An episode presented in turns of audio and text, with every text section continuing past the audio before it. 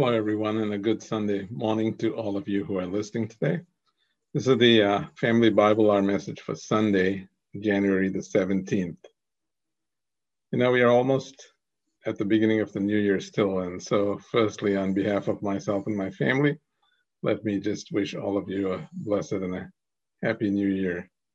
I trust in the Lord's will. It will be better than the past year that we've had.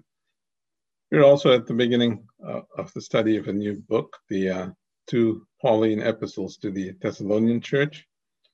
Last week, Brother Phil gave us a good introduction to the epistles. He had mentioned in his outline six uh, P's, the letter P, six P's that these two epistles cover. Firstly, the preciousness of the church, of the Thessalonian church.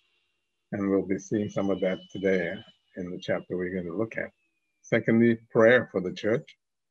Thirdly, personal actions by Paul and his companions. That's uh, Silas and Timothy. Fourthly, the person and the glory of the Lord Jesus Christ. Fifthly, practical living instructions that are in the in the epistles. And uh, sixth, prophecy, especially in relation to the rapture and the second coming of the Lord Jesus, of Jesus Christ. So uh, the six P's, uh, give you a good overview on this.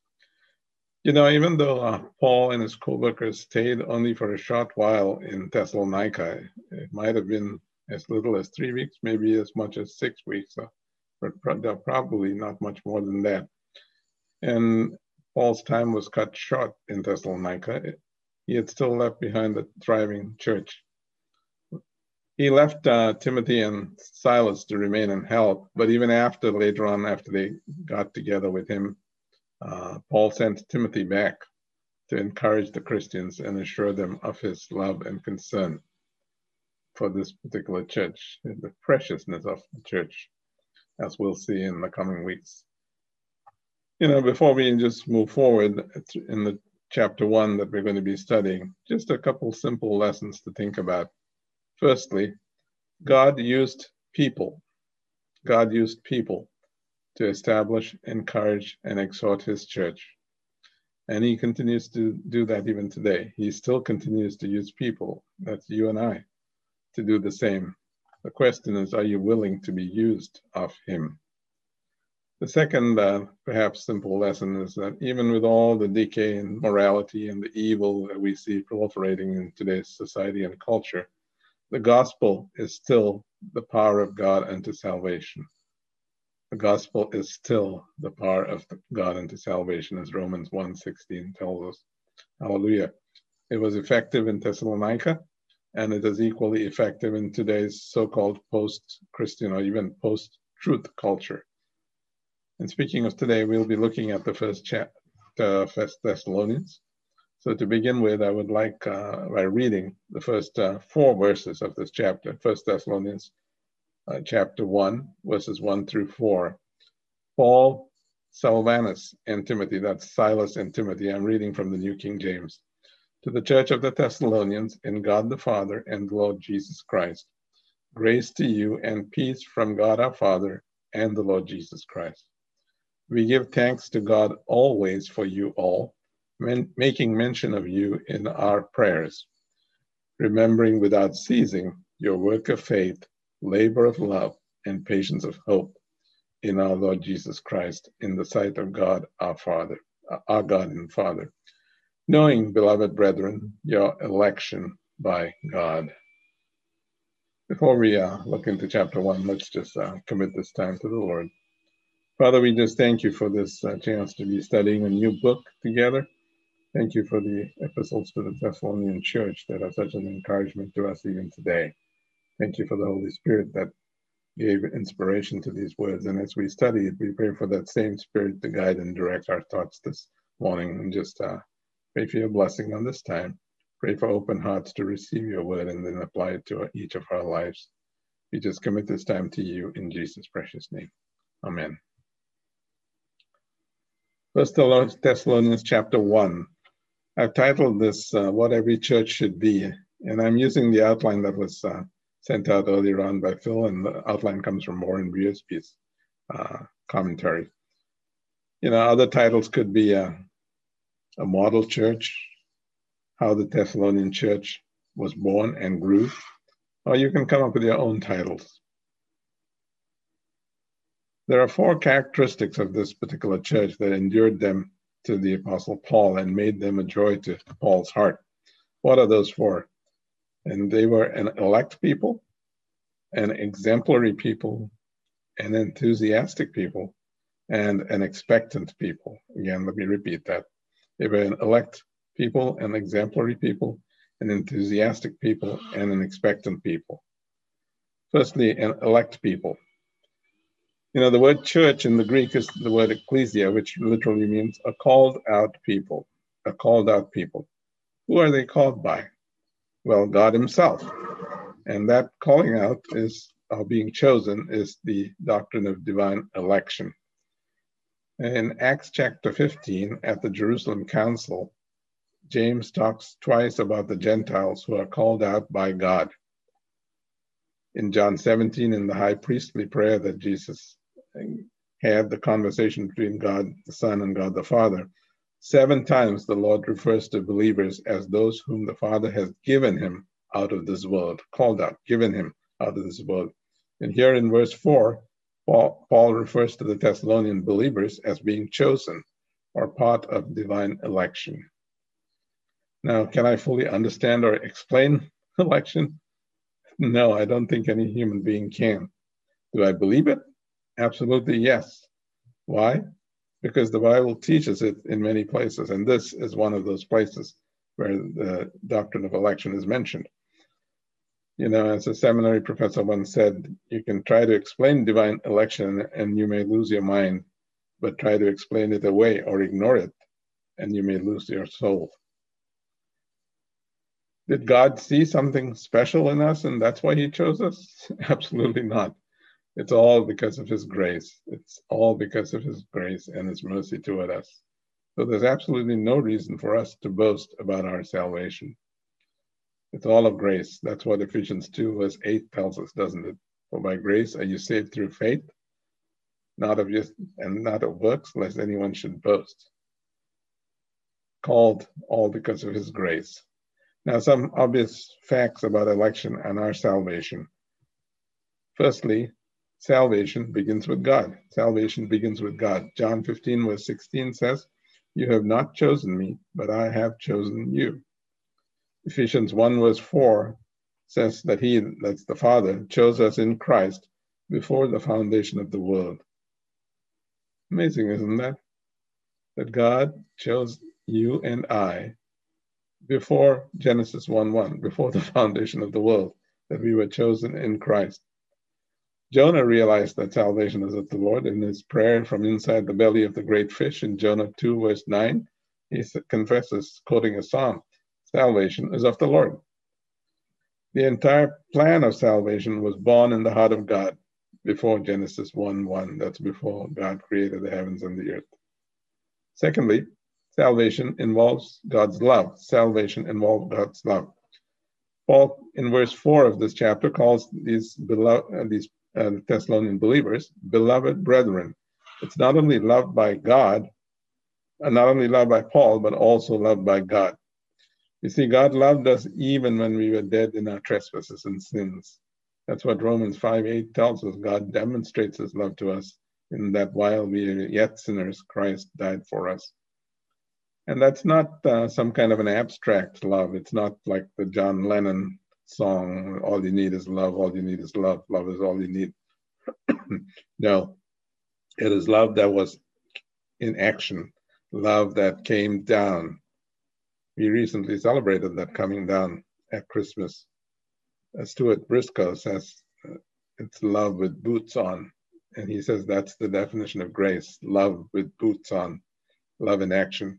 That's perhaps what the songwriter had in mind when he wrote, uh, Oh, the love that drew salvation's plan, or the grace that brought it down to man, or the mighty gulf that God did span at Calvary. First John 3, verse 16 tells us this is how we even know what love is. Jesus Christ laid down his life for us. First John 3, 16. Thirdly, salvation involves faith. Salvation involves faith. Paul, Silas, and Timothy brought the gospel to Thessalonica. They preached in the power of God, and some responded in faith, turning from idols to serve the living and true God. Verse 9 of this chapter tells us that. The Spirit of God used and even today uses the Word of God to generate faith. Romans 10 17 says, Faith comes by hearing, and hearing by the Word of God. Do you remember the day when the Spirit of God spoke to your heart and brought you to faith? I do. I was around nine or 10 years old when my mom had, I'd been to church many times, but my mom explained the gospel very clearly to me, and I realized my need that I was a sinner and my need for a savior, and I committed my life to Christ. Maybe you came to know the Lord through the ministry of a parent or a speaker at church or a gospel tract or some camp ministry, perhaps some campus ministry. But do you remember the day when the Spirit of God brought you to faith? Thessalonian believers turned from idols to serve the true and living God. Fourthly, salvation involves the Trinity. Salvation involves the Trinity. It's not just the Lord Jesus. The Lord Jesus came down and paid the price for our sin, but all three persons of the Trinity are involved in our salvation. How so?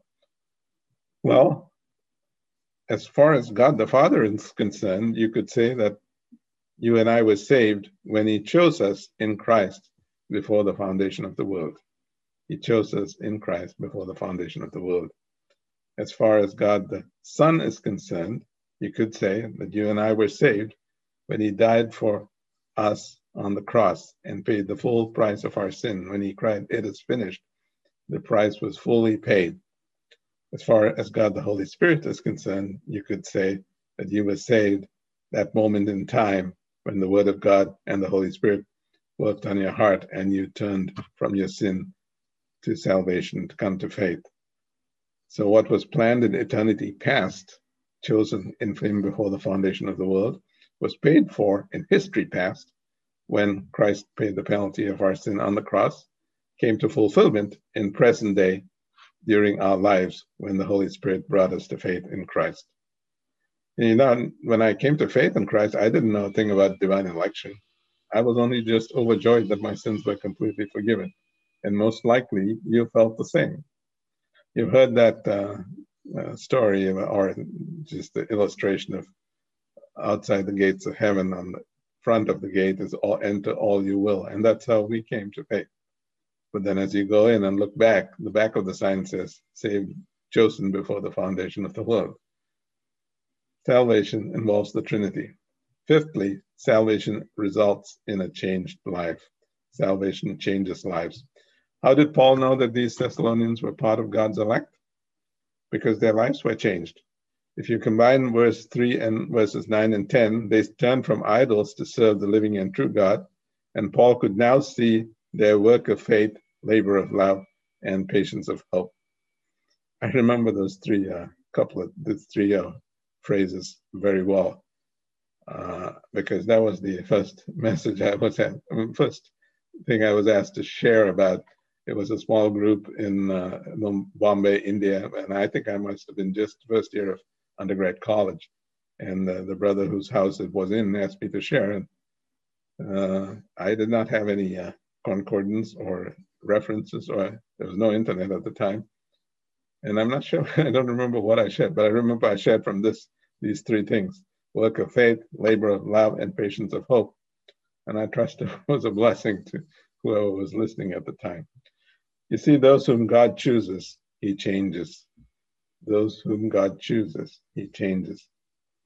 If you claim to be a believer and are saved, and there has been absolutely no change in your life from your previous status as an unbeliever, I would ask you to seriously question your salvation. Whom God chooses, he changes. Now, faith, hope, and love are three cardinal virtues of the Christian life.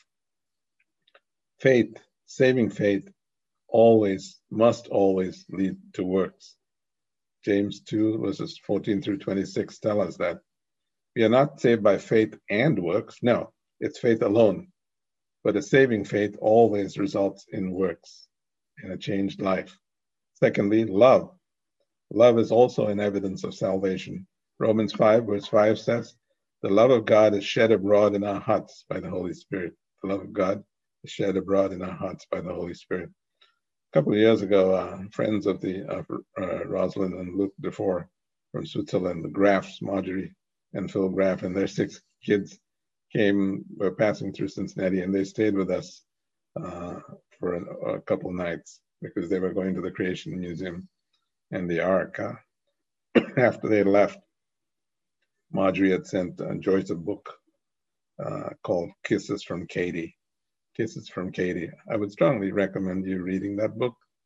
It's about a young girl from high school who uh, went on a short term mission trip to Uganda, fell in love with the people there, and uh, today has a thriving ministry that uh, she took care of kids who were abandoned one by one, and ultimately there were like 13 or 14 children that she was taking care of in her home.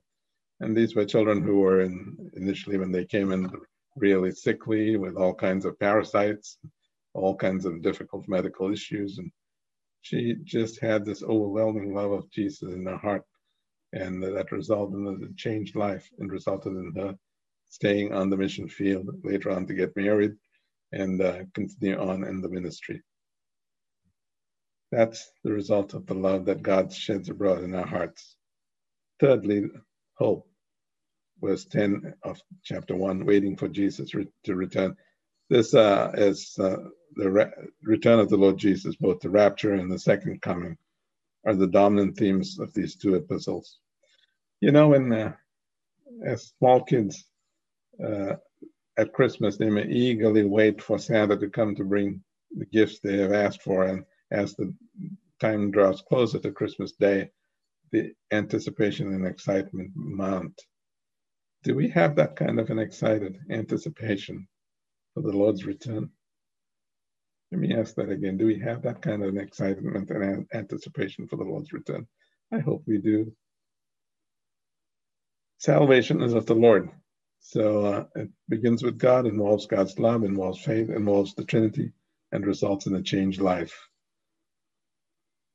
Work of faith, labor of love, and patience of hope. Let's move on. Read the next uh, three verses, verses five through seven. For our gospel did not come to you in word only, but also in power and in the Holy Spirit and in much assurance, as you know what kind of men we were among you for your sake. And you became followers of us and of the Lord, having received the word in much affliction with joy of the Holy Spirit, so that you became examples to all in Macedonia and Achaia who believe. So, firstly, an elect people. Secondly, an exemplary people. Paul looked at the uh, Thessalonian believers with much joy and gratitude because they were examples in many areas of their lives. Why did Paul think so? Well, firstly, they received the word. Verse 5 The gospel came to them through the ministry of Paul and his companions, and they received the word eagerly. You know, today, even in many places in our country, especially in academia, people are hostile, hostile and downright against the word of God. And that's going to be only increasing. But the gospel is still the power of God unto salvation in many, many parts of the world, and even here. Uh, the fastest, one of the fastest growing churches is in the country of Iran. It's surprising, isn't it? Romans 10 17 says, Faith comes by hearing, and hearing by the word of God. John 1 verse 12, for as many as received him, them that believed in his name, he gave the power, uh, to, the rights to be called the children of God. They received the word. And these believers never lost their eagerness for the word. You'll see that in chapter 2, verse 13. Secondly, they followed the Lord and their spiritual leaders, verse 6. They followed the Lord and their spiritual leaders. The word is actually, uh, the follower is actually imitators. Now, those of you who have young kids probably noticed that children copy the mannerisms of their parents. I'm not sure who it was. It might have been Evan who shared the story about uh, growing up, uh, whether it was himself or someone else, I don't remember. But uh, the doctors were concerned about the peculiar way and gait that uh, walk that they had. And and they were debating what all to do about it until they noticed that the father, uh, his father, walked exactly the same way. Do we walk the way our Heavenly Father does and wants us to? The Thessalonian believers imitated God and their spiritual leaders. Now, it is important that young believers follow the Lord, but vitally important that they do that. But it's also important that they respect spiritual leadership and learn from mature believers. It is also equally important for spiritual leadership and mature believers to watch out for, to pray for, and encourage younger believers.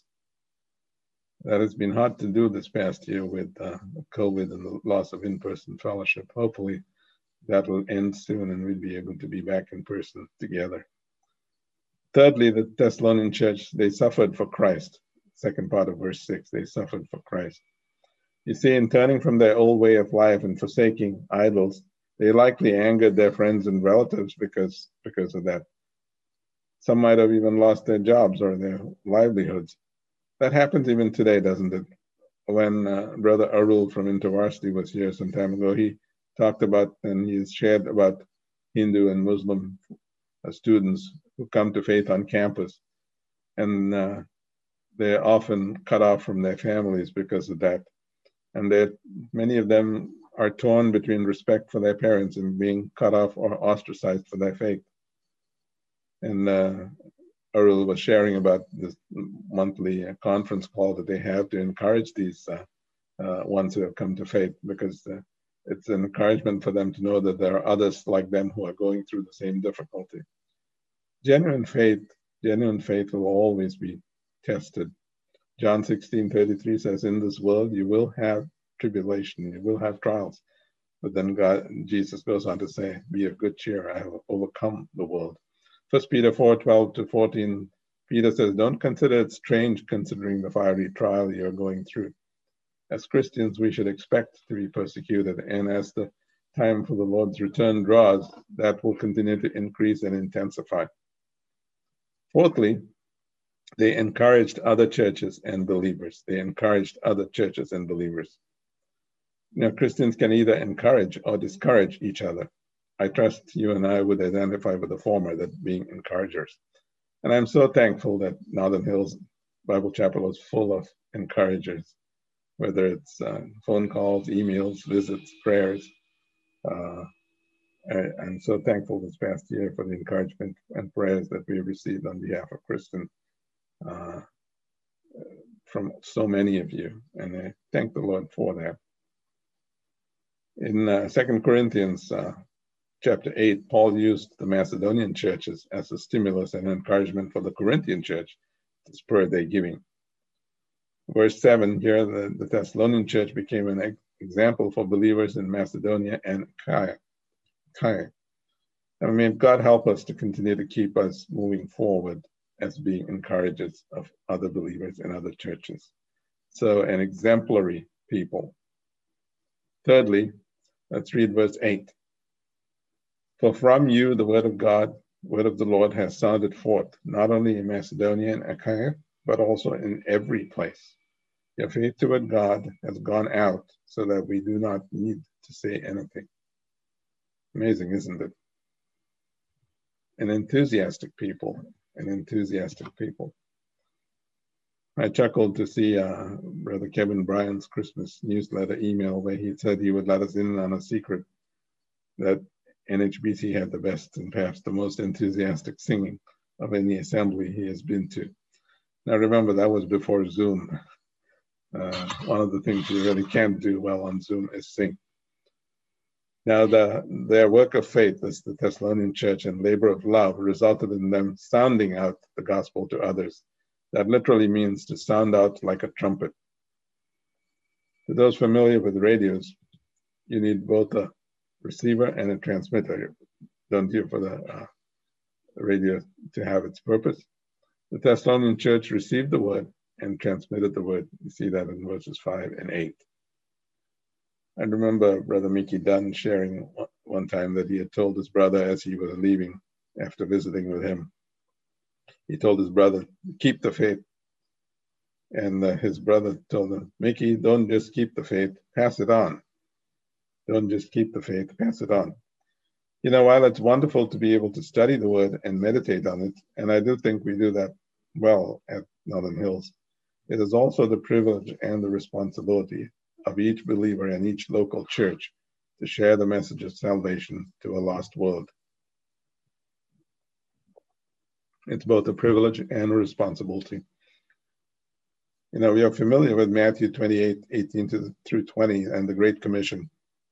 But at the end of each of the four Gospels, in uh, you see that same command. In Mark 16, verses 15 through 16, in Luke 24, verses 46 through 49, and in John 20, verse 21, and in the beginning of Acts, Acts 1 and verse 8, you shall be my witnesses to Judea and to Samaria and to the ends of the earth. Now, you and I may not be called directly to go to the ends of the earth, but how about in our own circle of friends and maybe family who do not know the Lord? We have the Clifton Area Outreach organized by Mike Gainier. We have King's Clubs. We have Whitewater Bible Camp and all the other summer camps. We have so many missionaries that the chapel is privileged to support, and all of that is wonderful. But what about our own personal witness? You see, election and evangelism always go together. They need to go together. The person who says that God will save those who he wants to save and doesn't need my help does not understand either election or evangelism. Election always involves responsibility. God chose the nation of Israel that they would be a blessing to the nations of the world, but they failed. Are we doing any better? Are we doing any better? I must confess that I often fail in this, not speaking up at times when I have the opportunity to do so. I do it sometimes, but there's so many times that have been lost. I remember Mark Cahill and how he would just constantly be engaging people. Now, maybe all of us can't do that, but can we do it sometimes? Can we do it when the Lord provides the opportunity?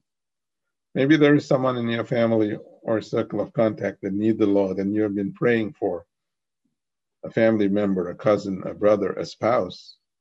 Keep on reaching out, praying, encouraging, and exhorting. Our job is to plant the seed. It's not to save them. Our job is to plant the seed. It's the only God through the Holy Spirit can save them. I distinctly remember, those of you who remember Brother Israel Martin, uh, who went home to be with the Lord at age 106, I believe, sharing how he had prayed for his own brother for almost 60 years, 60 years. And in his 90s, his brother came to know the Lord. God can move hearts. The Holy Spirit can work even in those you think are uh, unsavable. There is no one that is beyond the reach of God's grace. I've shared this before, and I just mentioned it briefly. That in one of his books, Max Lucado talks about speaking at having to share at his father's funeral, and uh, there was a, a, neighbor who came to at the end of it and to speak to Max. This was a neighbor who was a really a crusty, foul-mouthed individual, and perhaps the last person he thought could be saved. And he had a smile on his face and came to share with Max. And the story was, I believe Max's father passed away from Lou Gehrig's disease, and the uh, decline, the last years were very difficult. And uh, and those of you who know have any knowledge of Lou Gehrig's disease, it's a gradual wasting disease. The person is still fully cognizant but unable to do things, and uh, really just uh, it's it's a terrible disease. And uh, this neighbor had watched his dad go through that with grace and dignity, and he said, "I want what he has," and came to know the Lord.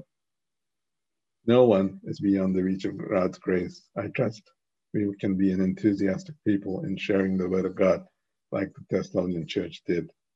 So, elect, exemplary, enthusiastic. Fourthly and finally, uh, an expectant people, and expectant people. Verses 9 and 10, let's read those. For they themselves declare concerning us what manner of entry we had to you and how you turned to God from idols and to serve the living and true God, and to wait for his Son from heaven, whom he raised from the dead, even Jesus, who delivers us from the wrath to come. You know, when a woman is pregnant, we use the term she's expecting. Uh, sometimes say she's expecting a baby, but sometimes we just say she's expecting, meaning she's anticipating the birth of a baby. It's not whatever, but there is a sense of eager and joyful anticipation of an event to come as the time grows nearer. Now, the Thessalonian believers, their work of faith made them an elect people, their labor of love made them an exemplary and enthusiastic people, and their patience of hope made them an expectant people, waiting and looking for the Lord's return. What is our attitude towards the return of the Lord? Are we waiting expectantly? Now, in these verses, Paul related the second coming of Christ to their salvation. Because they had trusted Christ, they looked for his return with joyful expectancy because they would be delivered from the wrath to come. You know, believers have a living hope of the Lord and his return. Titus 2:13 says this. He says, looking for that blessed hope and the glorious appearing of our great God and Savior Jesus Christ. Some commentators suggest that Paul includes both comings in that one verse, looking for the blessed hope. That's the return, uh, the rapture, where the Lord Jesus returns in the air to gather his church and all those who have de- uh, died in Christ. And the um, glorious appearing is the second coming when he comes in glory with uh, his church and comes and uh, steps foot on the earth. You see that in Second Thessalonians chapter 1, verse 10.